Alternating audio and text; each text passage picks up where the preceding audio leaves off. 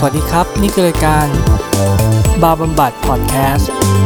อันนี้เป็นตอนที่สองต่อจากตอนที่แล้วยังเป็นเรื่องเกี่ยวกับ Netflix อยู่แต่ว่าตอนนี้ผมมีแขกรับเชิญด้วยเพราะว่าเราจะมาคุยกันเรื่องเกี่ยวกับวัฒนธรรมของ Netflix แขกรับเชิญก็คือพึ่งครับสวัสดีค่ะสวัสดีครับพึ่งสวัสดีครับน้องพึ่งเออเออแนะนำพึ่งว่าไงดีนะคือ ผมคือพึ่งกับผมอ่ะเคยทำงานด้วยกันประมาณแบบว่าหกเจ็ดแปดเดือนเนาะค่ะเออเราเคยทำ product owner กันก็คือทำทำเหมือนกันก็เลยคุยกันเยอะเป็นเพียกันใช่แต่ว่าพึ่งอะอยู่ใช่แต่พึ่งอะมีประสบการณ์เรื่องเกี่ยวกับเอ่อ process เกี่ยวกับพวก coaching พวกอะไรเงี้ยมากกว่าผมเพราะว่าพึ่งอะอยู่ในสายนี้มาก่อนแล้วตอนเนี้ยพึ่งก็ยังอยู่ในสายนี้อยู่ก็เรียกเรียกได้ว่าเริ่มไปตรงๆในสายโคชชิ่งอ่ะค่ะจูเนียร์โค้ชประมาณนั้นก็เลยเดี๋ยววันนี้ก็จะชวนพึ่งมาคุยกันเรื่องเอ่อ Netflix จริงๆเมื่อกี้นอกไมค์อ่ะเราเริ่มคุยไปนิดนึงแล้วเรากะว่าจะเริ่มตรงที่ว่าเอ่อพึ่งพอดีรู้จักกับคนนึงที่เขาเอ่อน่าจะมีประสบการณ์ตรงเกี่ยวกับ culture ของ Netflix เนาะค่ะก็พอดีว่าเพื่อนเพื่อนอาหารเขาทำงานอยู่อเมริกาทีนี้ก่อนหน้านี้สักประมาณน่าจะเกือบปีแล้วเราเราก็คุยกันว่าเฮ้ยเป้าหมายของการทำงานของเราอ่ะมันคืออะไรคือคือเริ่มจากว่ากลับมาทบทวนเป้าหมายของการทำงานของตัวเองก่อนเพราะมันมันก็เริ่มแก่แล้วใช่ป่ะคะทีนี้ก็เลยเหมือนกับปรับจูนเข็มทิศกันนิดนึงอะไรอย่างเงี้ยตั้งแต่นั้นเขาก็เริ่มอ่ะมีเป้าหมายชัดขึ้นก็เริ่มหางานที่มันตรงกับอ่า purpose ของตัวเองประมาณนั้นทีนี้พอพี่พี่นอชวนมาคุยเรื่อง Netflix อ่ะเอาจริงๆมันสำหรับเพิ่งไอ้ Netflix Culture เนี่ยเรียกว่ารู้ผ่านๆดีกว่าเพราะว่าสิ่งที่รู้มารู้แค่ว่า culture ของ Netflix อ่ะเขาค่อนข้างจะ aggressive มากนะมันไม่ได้แบบว่ามาทำงานสบายๆเป็นครอบครัวอะไรอย่างเงี้ยตามความเข้าใจของเพิ่งออกตัวก่อนว่าอันนี้เป็นความเชื่อส่วนบุคคลอ่าคือตามความเข้าใจของเพิ่งอ่ะ Netflix เขาจะเป็นเหมือน performance driven แต่ไม่ใช่ เค พี ไอ driven ทีนี้เขาจะแบบตั้งใจมากคือเขาไม่ต้องพูดถึง passion นะเรื่องความเก่งเรื่องผลตอบแทนอะไรเงี้ยเขาดีอยู่แล้วทีนี้พอพอพี่นอชวนคุยก็เริ่มไปอ่านกลับไปอ่านอีกครั้งนึงแบบจริงจังว่าเฮ้ยจริงๆแล้วอ่ะ Netflix culture มันคืออะไรกันแน่ครับแต่ก็ไปค้นพบว่าเด็กของ Netflix ทั้งในตัวหน้าจ็อบของ Netflix เองกับที่เขามี public ออกมาค่ะที่เป็น official เด็กแล้วเขาก็ได้รับรางวัลเด็กยอดเยี่ยมแห่งปีไปเรียบร้อยแล้วเนี่ยจากจากคนที่ออกมาวิจารณ์เนี่ยค่ะมันค่อนข้างจะละเอียดและค่อนข้างจะเข้าใจยากนะในมุมพึ่งคือคือมันดีมากแต่ด้วยความที่เขาอธิบายในคอนเทกต์ของเขาตอนนี้เพิ่งอ่านเนี่ยเพิ่งเลยรู้สึกว่าเหมือนกำลังอ่านงานวิจัยอ่านหนังสือเล่มนึงทีนี้ก็เลยเอาไปบ่นกับเพื่อนคนนี้ที่เขาอยู่อเมริกาก็หลังจากอันนี้เมาส์มันก่อนหลังจากที่ตอนนั้นเราคุยเรื่องปรับเข็มทิศปุ๊บปัจจุบันเขาก็ได้งานใหม่และก็ทำงานอยู่ เอ ดับเบิลยู เอส Amazon ทีนี้เขาเพิ่งถามเพิ่งโยนคำถามไปว่าเฮ้ยอยู่อเมริกา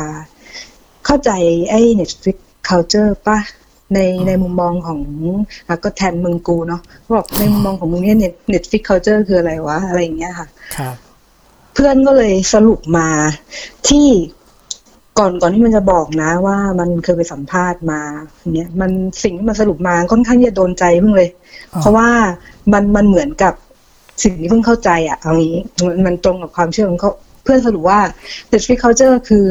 เขาตรงเขาแฟร์มากคือเขาบอกว่าเราไม่ใช่ family นะคุณมาทำงานเราทีทุกคนเป็น professional ก็คือเราให้ผลตอบแทนเต็มที่แล้วก็ดีมากเลยคือเทียบกันในอเมริกาใน technology company Netflix นี่ถือว่าแทบจะเป็นที่หนึ่งในเรื่องผลตอบแทน wow. แต่เขาวัดกันที่ผลงานจริงวัดกันที่แบบความสามารถของตัวเองจริงๆอะค่ะแต่ไม่ใช่ทุกคนทำงานเป็น individual นะคะแต่มันเหมือนกับว่าการที่คุณจะประสบความสำเร็จและ drive Netflix ให้ประสบความสำเร็จได้อะค่ะคือคุณต้องทำจากความสามารถของคุณทำไม่ได้ก็ง่ายผมไล่คุณออกจบ อืมถ้าทำได้เอาไปเลยจ่ายเท่าไหร่เท่ากันอะไรประมาณนี้ค่ะอืมถ้างั้นจริงอ่ะค่อนข้างจะตรงค่อนข้างจะตรงกันกับที่เอ่อผมอ่านอ่านมาในช่วงสองอาทิตย์เนี้ยเอ่อแล้วก็พยายามดูที่ Reed Hastings เขาพูดตามที่ต่างๆคือเขาบอกเขาจริงๆเขาเขียนละเอียดถึงขนาดที่ว่าที่เพื่อนของพึ่งอ่ะบอกว่าเขาไม่นั่น Family เขาเป็นทีมอ่ะคือในนั้นเขียนละเอียดเรื่องนี้เลยอ่ะซึ่งผมไม่เคยเจอที่บริษัทที่ไหนที่มาเขียนแบบว่าเฮ้ยเราอยู่กันไม่ใช่เป็นแบบครอบครัวนะเราเราทำงานนะอะไรเงี้ยไม่เคยเจอมาก่อนอืมใช่ว่ามันเป็นความชัดเจนนะคะเพราะบางทีคำว่า family ของแต่ละคนมันไม่เหมือนกันใช่ไหมคะเขาก็ชัดเจนเลยว่าเฮ้ยเราทำทำงานเราเราไม่ใช่ครอบครัวที่ทีทกันมันแบบพี่น้องอืมซึ่งไอ้เรื่องครอบครัวเนี่ยอย่างที่พึ่งบอกผมก็เห็นด้วยอะว่าแต่ละคนมัน define เหมือนกันซึ่งผมมาเป็นคนที่ค่อนข้างโชคดีที่ว่าครอบครัวเนี่ยโอเคมากแล้วก็ไม่มีเรื่องดราม่าใดฉะนั้นเนี่ยแต่ว่าไม่ได้แปลว่าอุ๊ยรักกันตลอดเหมือนกับรายการรายการเด็กที่แบบว่าเป็นรายการครอบครัวอะไรไม่ใช่แต่ก็คือเหมือนกับว่าถ้าเป็นครอบครัวแล้วอะถ้ามันมีอะไรที่แบบมันไม่ดีอะเราก็ต้องทนเพราะว่าเขาเป็นครอบครัวของเราอะไรอย่างเงี้ยค่ะก็ผลผลจากที่เพื่อนไปสัมภาษณ์มาเพื่อนก็บอกว่าถ้าเทียบกับไปที่สัมภาษณ์มาก็ถือว่าเป็นที่นึงที่ค่อนข้างยากแต่เพื่อนก็ไม่ได้นะคะแอบเมาก็มันก็บอกว่าเขาก็ฟีดแบ็กมาบอกว่าเขาต้องการคนที่เป็นซีเนียร์และก็ก็คืออย่างที่เขาบอกอ่ะคือเขาเน้นที่ผลผลงานจริงๆมันผลงานตั้งแต่ก่อนมาสมัครหรอคะหมายถึงว่าเป็นผลงานที่ก่อนมาสมัครก็ต้องมีผลงานแล้วหมายถึงน่าจะเป็นในเชิง experience มากกว่าอย่างฟิลของเพื่อนเพิ่งก็เป็น software engineer ใช่ไหมคะอันนี้เพิ่งก็ไม่แน่ใจว่าอย่างทางฝั่งอเมริกาเขาเขามองความสามารถหรือ skill set ของ software engineer เป็นยังไงค่ะแต่ว่าเท่าที่รู้มาว่าเพราะว่าที่นั่นเขาแบบว่าเป็นอ่ะว่าง่ายๆต้องยอมรับว่าอเมริกาเป็นฝ่ายเริ่มไอ้พวกเกี่ยวกับไอ้พวกอย่างนี้เนาะ Silicon Valley แล้วก็พวก Programmer Culture ต่างๆฉะนั้นเนี่ยมันจะมีคนเยอะมากที่เข้าไปทำเอ่อ Open Source อะไรอย่างเงี้ยฉะนั้นน่ะมันก็เป็นวิธีการแสดงผลงานที่ valid มากอันนึงในในของประเทศของของเขาแล้วเวลาคนหางานกันน่ะเขาก็ทำงานคือที่แรกอะผมกลับมาผมไม่รู้ด้วยซ้ำว่าว่าเมืองไทยเราอะไม่ได้ไม่ได้ไปไม่ได้มาทางนี้คือแค่ดูดีกรีอะไรเงี้ยก็ก็เข้าได้อะไรเงี้ยผมก็ผมก็ไปทำใหญ่เลยอะไรเงี้ยซึ่งมันผมจะบอกว่ามันค่อนข้างต่างกันมากแล้วคือตอนที่ทำอะมันนานมากแล้วนะแล้วทุกวันเนี้ยก็ยังมีคนที่แบบโทรมาเพราะว่าเห็นไองานเก่าๆใน GitHub ที่คนใช้อะไรเงี้ยซึ่งเป็นฝรั่งในไทยอะไรเงี้ยก็มีอืมเอาจริงๆบริษัทที่เราทำงานด้วยกันน่ะเขาก็ทำแบบนั้นเหมือนกันซึ่งเขาเป็นนอร์เวย์ซะไม่ใช่อเมริกาเนาะเออก็ผมว่าเขาคงจะพอเวลาเพื่อนเพิ่งไปสมัครเขาก็อาจจะดูผลงานอะไรกว้างๆแบบนั้นด้วยเหมือนกันน่ะค่ะแต่เพิ่งเข้าใจนะคะว่าถ้าเกิดถ้ามองจากที่เพื่อนเล่าคือถ้าค่าตอบแทนมันดีมากอย่างเงี้ยแล้วเขามี culture หรือว่าสิ่งที่เขาต้องการค่อนข้างที่จะชัดเจนว่าเขาอยากได้คนไทยไหนมาทำงานกับเขาอะค่ะเพราะฉะนั้นตอนโปรเซสที่ในการคัดคนมันก็น่าจะน่าจะเข้มเข้มข้นมากเหมือนกันอืมแล้วอ๋ออีกอันนึงที่เพื่อนบอกมาคือเขาไม่รับเด็กอาจจะในในเชิงของสกิลนะคะคือเข้าไปแล้วคือต้องทำงานได้เลยไม่มีการสอนงานไม่มีแบบคุณจูเนียร์เข้าไปแล้วมีพี่เลี้ยงมาประกบอะไรอย่างเงี้ยค่ะโอ้ค่ะก็ก็ต้องเก่งอีกคือในมุมพึ่งมันก็ต้องเป็นโตโตแล้วแล้วก็สามารถที่จะใช้คำว่าอะไรเดียวยืนหยัดได้ตัวเองได้ใน environment อย่างนั้นซึ่งการแข่งขันมันน่าจะสูงนะในเชิงกับในเชิงธุรกิจของเขาอะค่ะอ่าไอ้ตรงเนี้ยเขาก็ที่ที่อ่าน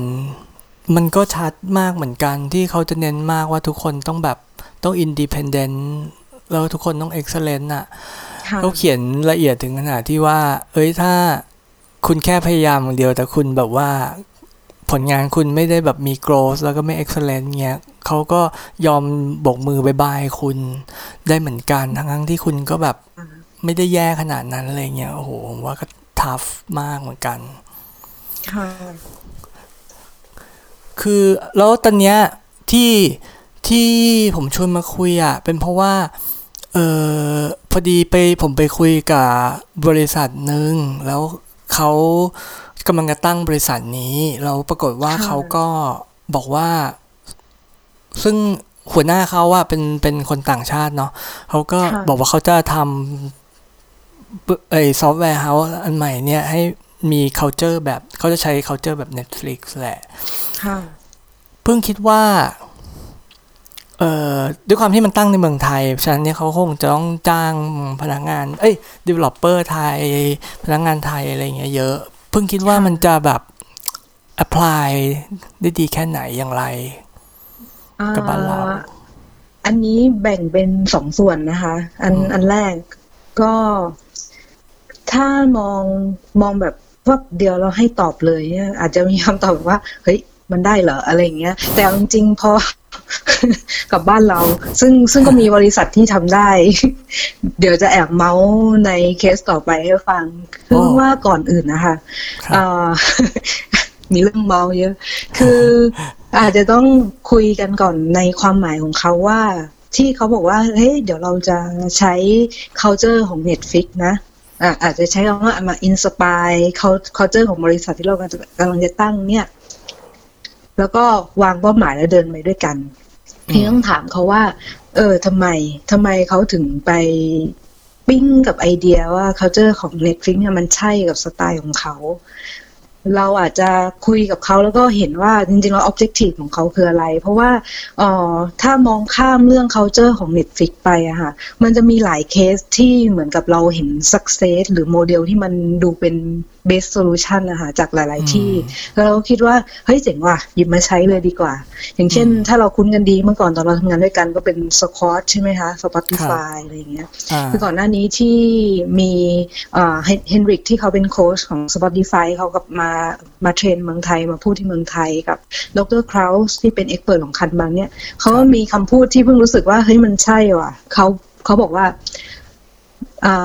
โมเดลหรือว่า practice ที่ออกมา public อย่างเงี้ยค่ะไม่ว่าจะเป็น Spotify ก็ดี Google ก็ดีหรือแม้กระทั่ง Netflix ก็ดีเนี่ยมันมันเป็นปลายทางแล้วอ่ะคือเขาเกิดการปรับตัวเปลี่ยนแปลงเขาเจอปัญหาแล้วเขาก็ช่วยหาหนทางที่จะแบบเติบโตแล้วก็ผ่านจุดปัญหาไปให้ได้อะสุดท้ายก็เขาก็คัมอัพด้วยโซลูชันอันหนึ่งเนี่ยแล้วก็มามาขัดเกลาจนได้มันเป็นอ่ะโมเดล Spotify อ่า Engineering Culture หรือว่า Netflix ใช่ไหมคะครับแล้วพอเขา public ออกมาปุ๊บไอ้เราที่ไม่ได้อยู่ในคอนเท็กซ์ตรงนั้นกับเขาเราคิดว่าเฮ้ยมันเจ๋งจังเพราะเรามองแต่ปลายทางตอนที่เขา success แล้วเราลืมไปว่าก่อนหน้านี้มันมีหนึ่ง สอง สาม สี่เราก็ไปหยิบมาเลยแล้วเราก็เอ๊ะทำไมใช้กับฉันไม่ได้นะมันมีทิกหรือแท็กติกอะไรที่เขาไม่บอกหรือเปล่านะซึ่งจริงๆแล้วมันไม่ใช่เลยจริงๆแล้วมันอาจจะต้องกลับไปดูว่าในคอนเท็กซ์ของเขาตอนนั้นมันเกิดอะไรขึ้นบ้างแล้วคอนเท็กซ์ของเรามันเกิดอะไรขึ้นบ้างแล้วถึงค่อยหยิบมาเหมือนกรณีของบริษัทนี้ก็เหมือนกันเพิ่งว่าจริงๆแล้วน่าจะมันอาจจะเป็นไอเดียที่ดีก็ได้เพราะว่าอ่า Netflix Culture มันเป็น Culture ที่เขาประสบความสำเร็จนะทำให้เขาประสบความสำเร็จใช่ไหมคะหมายถึงว่า drive เขาอะไรเงี้ย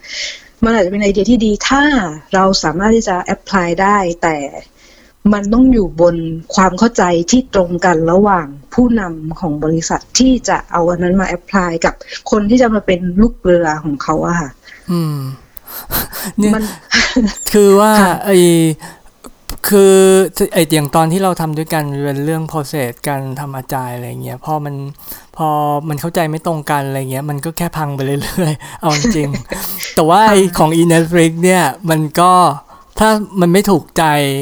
เจ้านายเขาก็อ่ะเขาคงจะให้ลูกน้องออกอะไรเงี้ยยังไม่ทันจะได้จูนกันอะไรอย่างงี้หรือเปล่าผมก็โอ้โหถ้าสมมติมันเป็นอย่างนั้นเนี่ย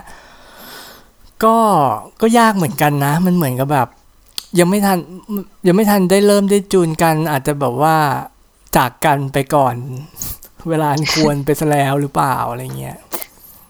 อาจจะมันได้ค่ะจริงจริงแล้วว่าทุกที่มันมันมี culture อยู่ที่เนี้ยอ่ามันจะโดนคัดเลือกโดยธรรมชาติหมายถึงว่าคนที่ไปอยู่ตรงนั้น แล้วอยู่ด้วยกันได้แล้วก็หมุนกันไปด้วยกันได้มันจะโดนแบบว่าบางบางสิ่งบางอย่างทางธรรมชาติคัดเลือกคนที่ยอมรับได้ในสิ่งเดียวกันแต่ปัญหาอยู่ตรงที่ว่าบางทีเขาเจอมันอาจจะดีมากนะแต่ถ้า purpose ของแต่ละคนมันไม่ชัดเจนแล้วมันไร้ไปเป็นคนละทิศ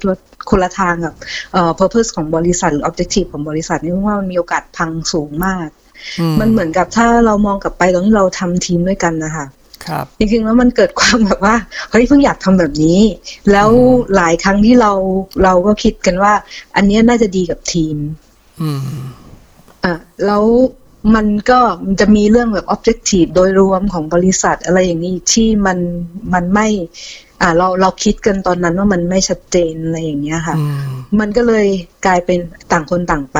ต่างคนต่างมองแต่พอกลับมามองย้อนหลังอย่างตรงเนี้ยกับไม่ว่าจะเป็นเคสที่ทำงานอยู่ทุกวันอ่ะมันมันเหมือนจะไม่เกี่ยวกับ individual อ่าเขาเรียกอะไรนะสิ่งที่มันไร้ในแต่ละตัวบุคคลนะคะแต่จริงๆแล้วมันเกี่ยวมากอย่างเช่นบริษัทหนึ่งที่กำลังจะนินทาให้ฟังเนี่ยเป็น อันนี้คือ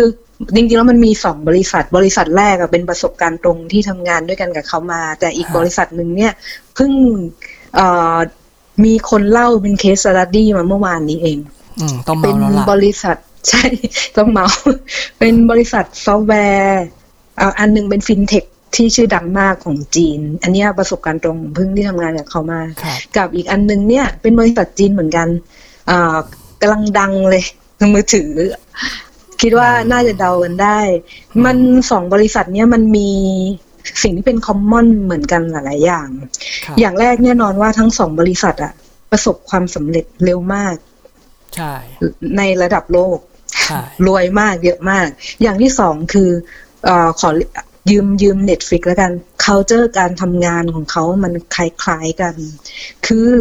เขาไม่ได้รู้จักหรือว่าไม่ใช่ไม่รู้จักสิต้องใช้คำว่าเขาไม่ได้มาโฟกัสกับคำว่าฉันจะเป็นอาจารย์ฉันทำงานแบบ waterfall ฉันมีโปรเซสอะไรในการทำงานนะคะสิ่งที่เขาทำคือเป้าหมายของเขาในฐานะพนักงานเข้ามาในนี้คืออะไรแล้วบริษัทมีทรีตอะไรให้เขาบ้าง หนึ่ง สอง สาม สี่ แล้วมันตรงกับเป้าหมายของเขาไหมอย่างเช่นบริษัทเอ้มือถือเนี่ยในวันแรกวันแรกที่ออนบอร์ดพนักงานเขาบอกเลยว่าเป้าของคุณน่ะอ่าพูดภาษาชาวบ้านคือ เค พี ไอ ของคุณที่เราคาดหวังให้คุณทำได้อ่ะเท่าไหร่อย่างเช่นยอดขายเซลล์ยอดขายคูณ สามร้อยเปอร์เซ็นต์ ภายใน x เวลาพีเรียดนึงอะไรอย่างเงี้ยค่ะคือแจกเป้าเลยตั้งแต่วันแรกถ้าคุณทำได้นี่คือรีวอร์ดหรือเงินที่คุณจะได้ถ้าไม่ได้ก็ลาก่อนบายบายเหมือนกันเอ๊ะอย่างเงี้ยคือ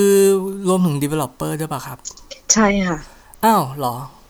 คือถ้าอย่างนี้มันเหมือนกับเขาเข้ามาให้ทำเลยนี่เขาก็คือไม่ได้มี object เอ้ยคือเขาไม่ได้มีใน culture ว่าอ๋อคนเข้ามาแบบต้องเรียนรู้ก่อนรู้งานก่อนต่างๆอะไรอย่างเงี้ยมันมันน่าสนใจตรงนี้ค่ะพี่นอเพราะว่าพอเขาเล่าให้ฟังตอนแรกก็คิดว่าเอ๊ะมันจะทำได้เหรอแต่แล้วก็เฮ้ยเป้าของแต่ละแผนกอ่ะมันเหมือนกันเหรอวะอย่างเช่นเราเป็นเซลล์เป้าของเรามันน่าจะเป็นยอดขายใช่ไหมอะไรอย่างเงี้ยแล้วเราจะขายได้ยังไงทั้งทั้งที่แบบมาใหม่อะไรอย่างเงี้ยเป้ามันดูเป็นไปไม่ได้เลยแต่ปรากฏว่าในดีเทลคือเป้าของ เค พี ไอ เนี่ยไม่ว่าจะเป็น engineering หรือว่า sales หรือ marketing ก็ตามเป้าของเขาว่ามีเป้าเดียวคือบอกว่าต้องเพิ่ม revenue ให้กับบริษัทเท่านี้ส่วนจะเพิ่มยังไงมันเป็นหน้าที่ของคุณที่จะต้องเข้าใจว่าในสายงานที่คุณทำนั้นน่ะมันมีส่วนที่จะ drive เป้านี้ยังไงคือมันเป็น objective เดียวกันส่วนในเรื่องการถ้าฟังอย่างนั้นน่ะคืออย่างตอนที่เราทำด้วยกันน่ะเราคือทุกคนก็พูดกันแหละว่าเออวิชั่นของ product เราไม่ชัดอะไรอย่างเงี้ยเพราะว่าเขากำหนดด้วย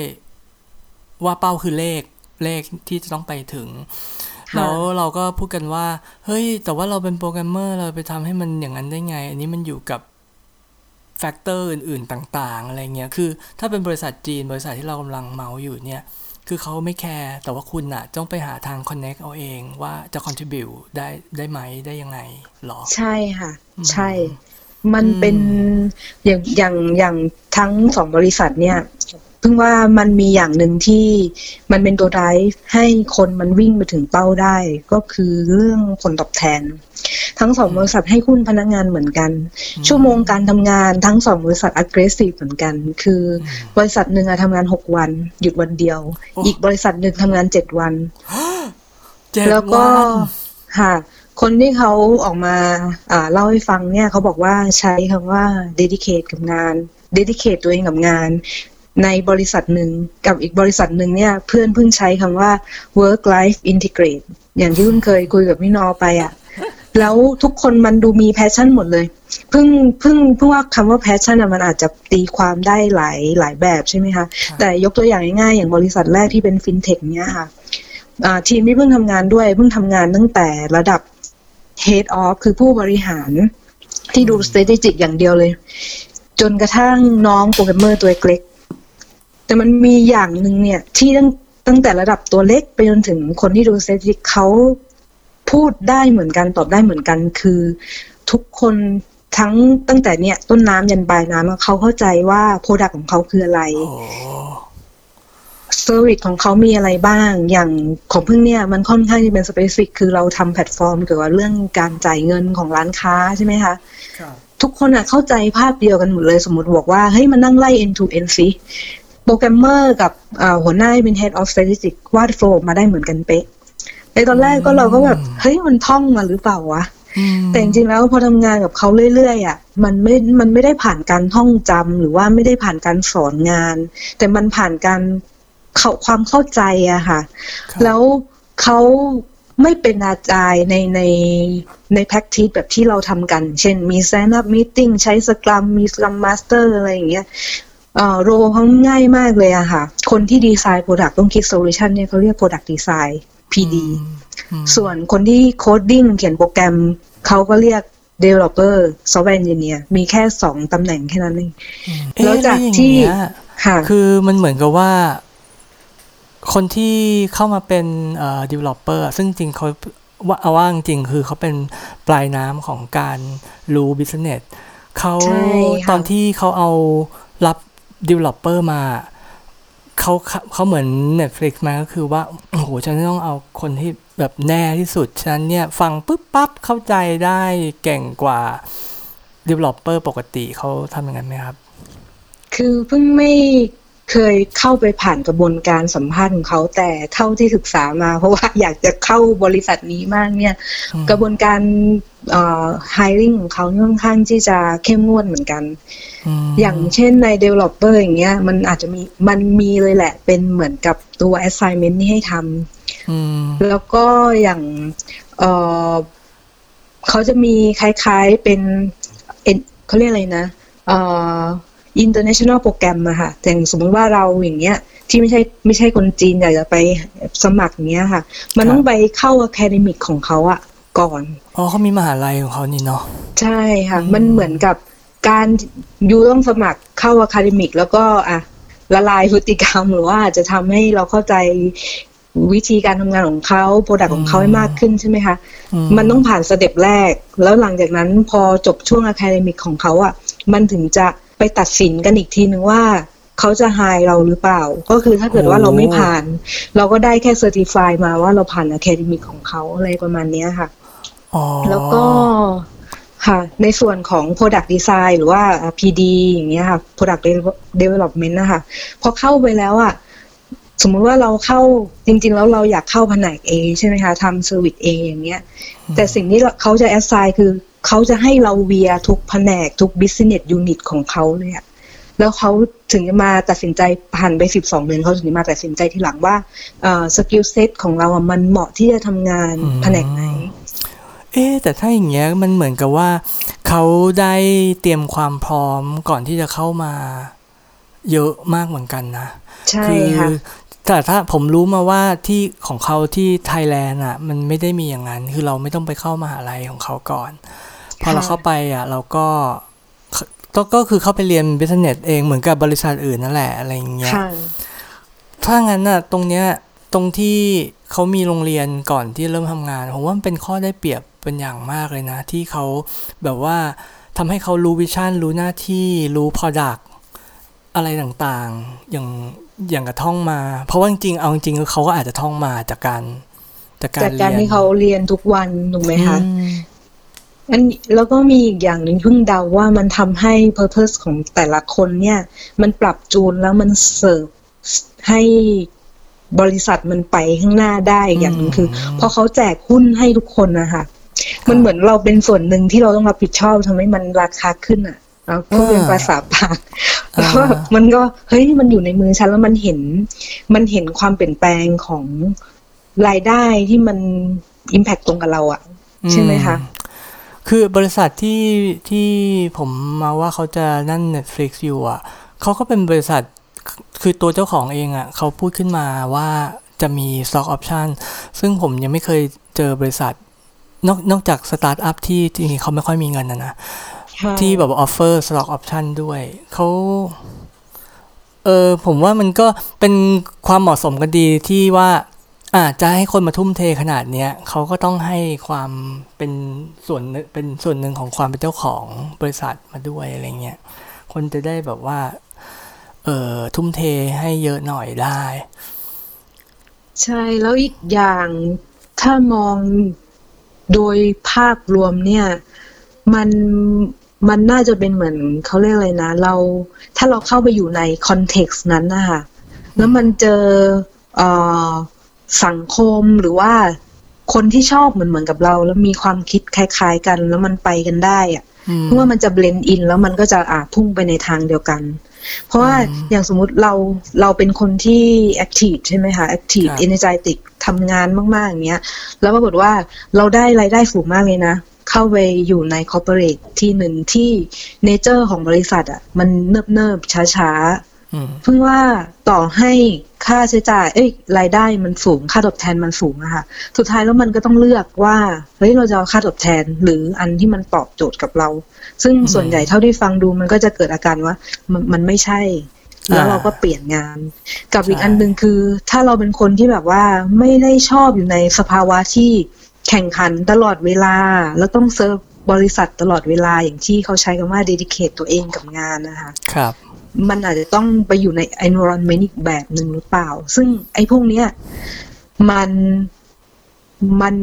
ไม่เกี่ยวกับตัว culture ของบริษัทถ้าเกิดเราในฐานะ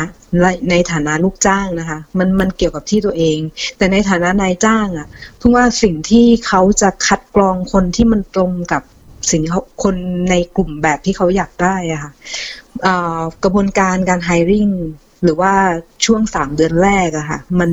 น่าจะต้องมีอะไรที่มันสเปซิฟิกที่ทำให้เขาดูออกว่าคนนี้ใช่จริงๆคืออันเนี้ยเป็นสิ่งที่ผมยังไม่ได้เมากับเพิ่งเรื่องบริษัทที่ว่าเนี่ย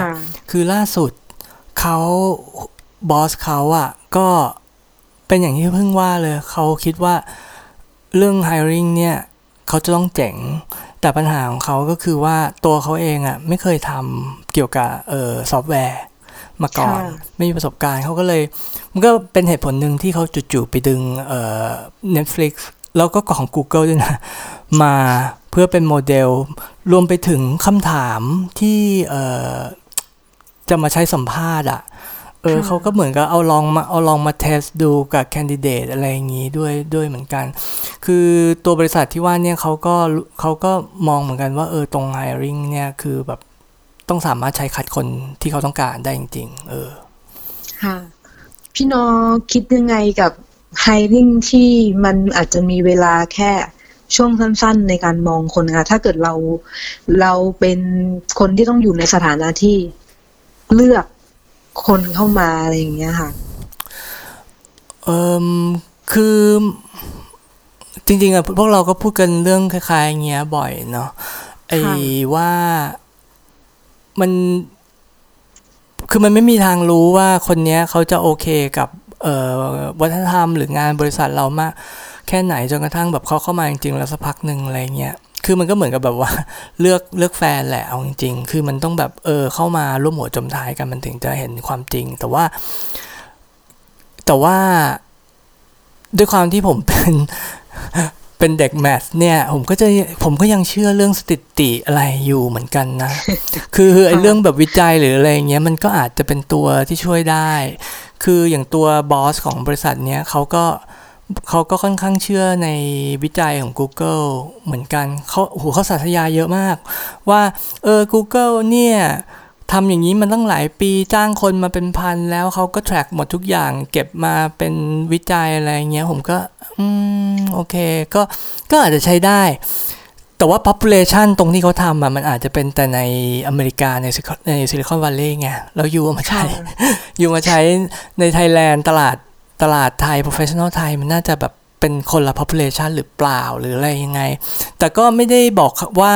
ไอ้ตรงนั้นน่ะอาจจะประโยชน์เป็นศูนย์ผมก็ยังเชื่อในสถิตินิดนึงผมว่ามันก็อาจจะเป็นตัวที่เอ่อ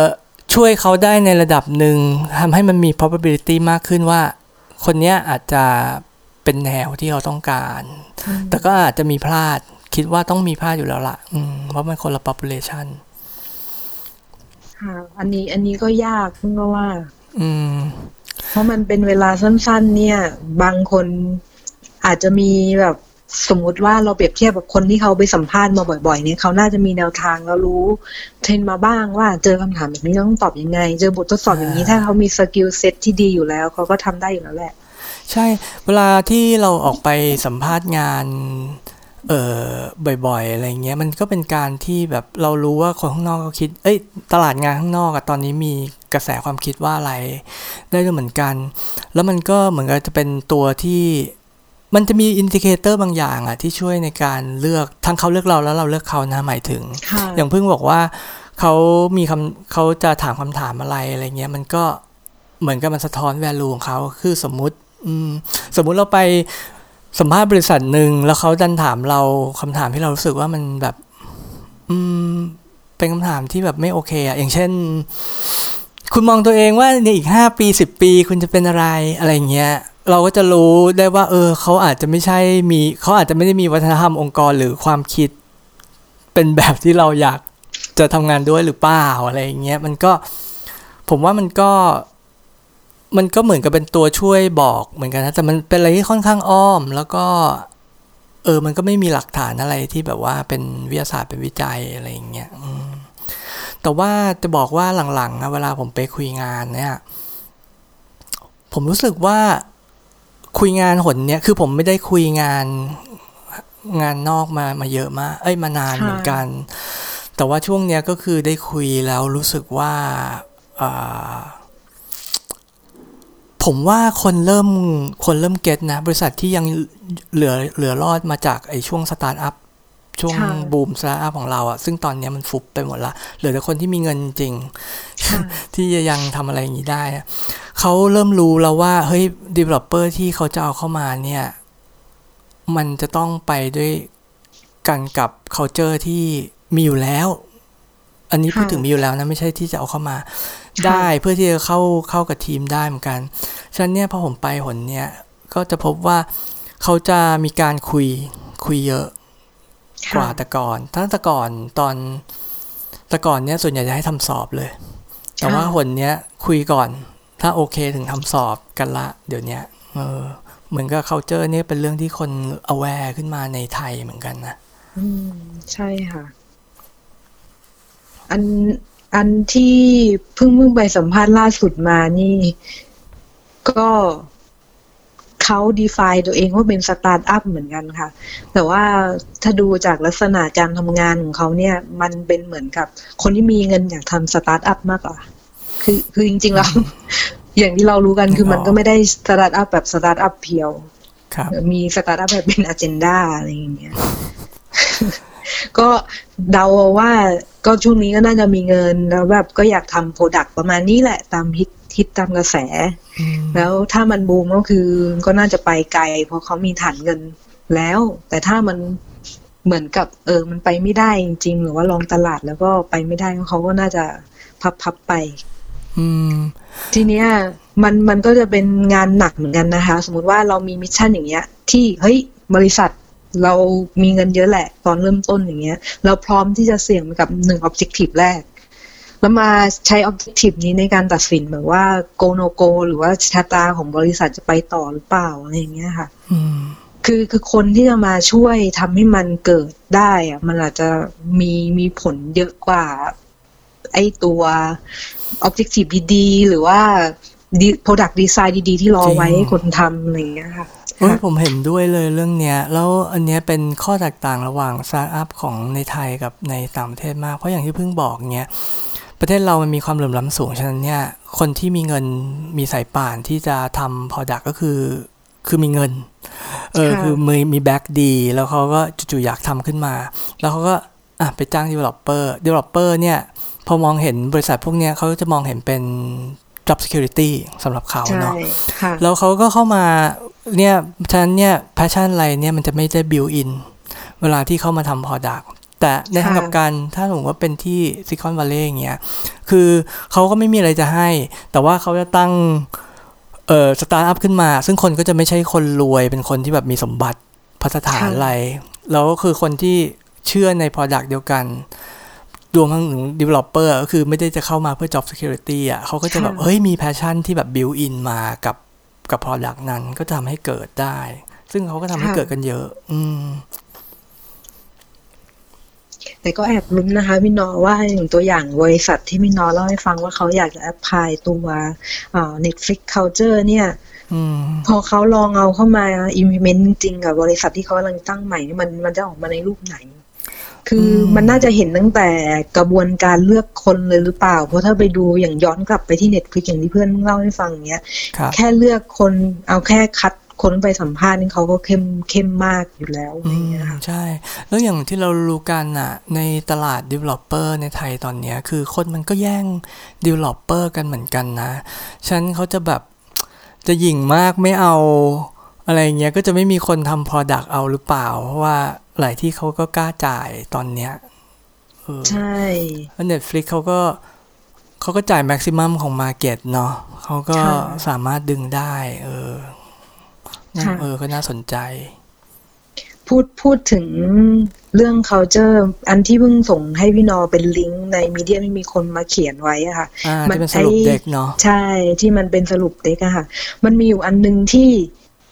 ยังเรายังไม่ได้พูดถึงเลยคืออันที่มันเป็น Facebook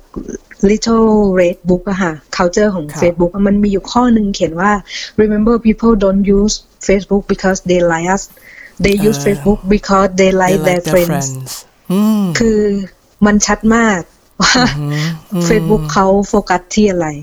เออตัว user เนอะค่ะ mm. แล้วอย่างกรณี Netflix เนี่ยถ้าอ่านอ่านบทความหลายอย่างที่นอกจากเรื่อง culture ที่ออกมาค่ะครับมันก็ชัดเจนว่า Netflix อะเขาก็เข้าใจชัดว่าคนที่เป็นลูกค้าของเขาเขาไม่ไม่ได้สนใจหรอก Netflix มันจะมีเอ่อ process การทำงานวิธีการทำงานยังไงคือคนที่เข้ามาหา Netflix สนใจให้ฉันอยากดูสตรีมมิ่งหนังอ่าใช่ข้างหลังอยู่เป็นไงฉันไม่สนเงินที่เอามาให้เนี่ยอยากได้แค่สตรีมมิ่งทีเนี้ยมันเป็นคำถามที่น่าสนใจมากว่าอย่างบริษัทเนี้ยที่กำลังจะเปิดขึ้นมาเนี่ยค่ะกำลังจะเอา Netflix ไป apply จริงๆแล้วอ่ะตัวbenefit จากลูกค้าของเขาอะที่ลูกค้าจะมาจ่ายเงินหรือว่า benefit ที่เขามองจริงของบริษัทนี่มันคืออะไรนอกจากเรื่อง culture ที่อยาก apply Netflix นะคะอืมจริงเท่าเท่าที่ผมรู้เนี่ยมันไม่ได้เป็นเอ่อเป็น บี ทู ซี เหมือนกับ Netflix หรือว่า Facebook เลยแหละฉะนั้นเนี่ยคนที่เข้าไปอะอาจจะไม่ได้อาจจะไม่สามารถที่จะจินตนาการไปได้ขนาดถึงว่าเออ user ของเราต้องการอะไรได้ขนาด Facebook เนาะเพราะทุกคนใช้ Facebook แล้วทุกคนก็ดู Netflix เงี้ยมันง่ายแต่ของเขามันดันเป็น บี ทู บี อ่ะแต่เราเป็น developer แล้วเราจะเออเออน่าสนใจไม่รู้ว่าเราจะไปจินตนาการออกถึงแบบว่าตรงนั้นได้ยังไงในฐานะ dev อืมมันมันอาจจะเป็นแฟกเตอร์หนึ่งที่ทำให้ตัวขับเคลื่อนของเดฟอะที่เซิร์ฟบริษัทมันไม่สตรองมากหรือเปล่าไม่รู้นะอันนี้เดาเหมือนกันอันนี้อันนี้ก็อันนี้ก็กลัวเพราะว่าไอ้ product ที่เราทำด้วยกันน่ะเนาะอันเนี้ยก็มีปัญหาเรื่องนี้เรื่อง affinity ว่าเราไม่นั่น product คือเวลาคนทำมันไม่ได้ใช้เองอะมันก็ยิ่งแบบไปกันใหญ่ถึงใช้เองเรายังกลัวว่าเราจะ bias เรื่อง user เลยเนาะแต่ยิ่งถ้าแบบไม่ได้ใช้แล้วเราโอ้โหเนี้ยไกลไปอีกสเต็ปหนึ่งเหมือนกันเออเออน่าสนใจคือถ้าสมมุติว่าบังเอิญผมรู้อัปเดตเนี่ยผมก็ เดี๋ยวเรามาคุยกันต่ออีกรอบนึงแต่ว่าเออตอนเดี๋ยวตอนนี้เราลองดูว่าเขาจะเขาจะ implement มันยังไงดีกว่าอืมค่ะก็ผมว่าโอ้สี่สิบห้านาทีกำลังดีสำหรับวันนี้ก็เออเมาเพลินจริงเดี๋ยวต้องเชิญมาอีกเพราะว่าก็คงจะอยู่ในวงการเนี้ยทำงานอะไรแบบเนี้ยเออเดี๋ยวคงมีเรื่องจะต้องเมากัน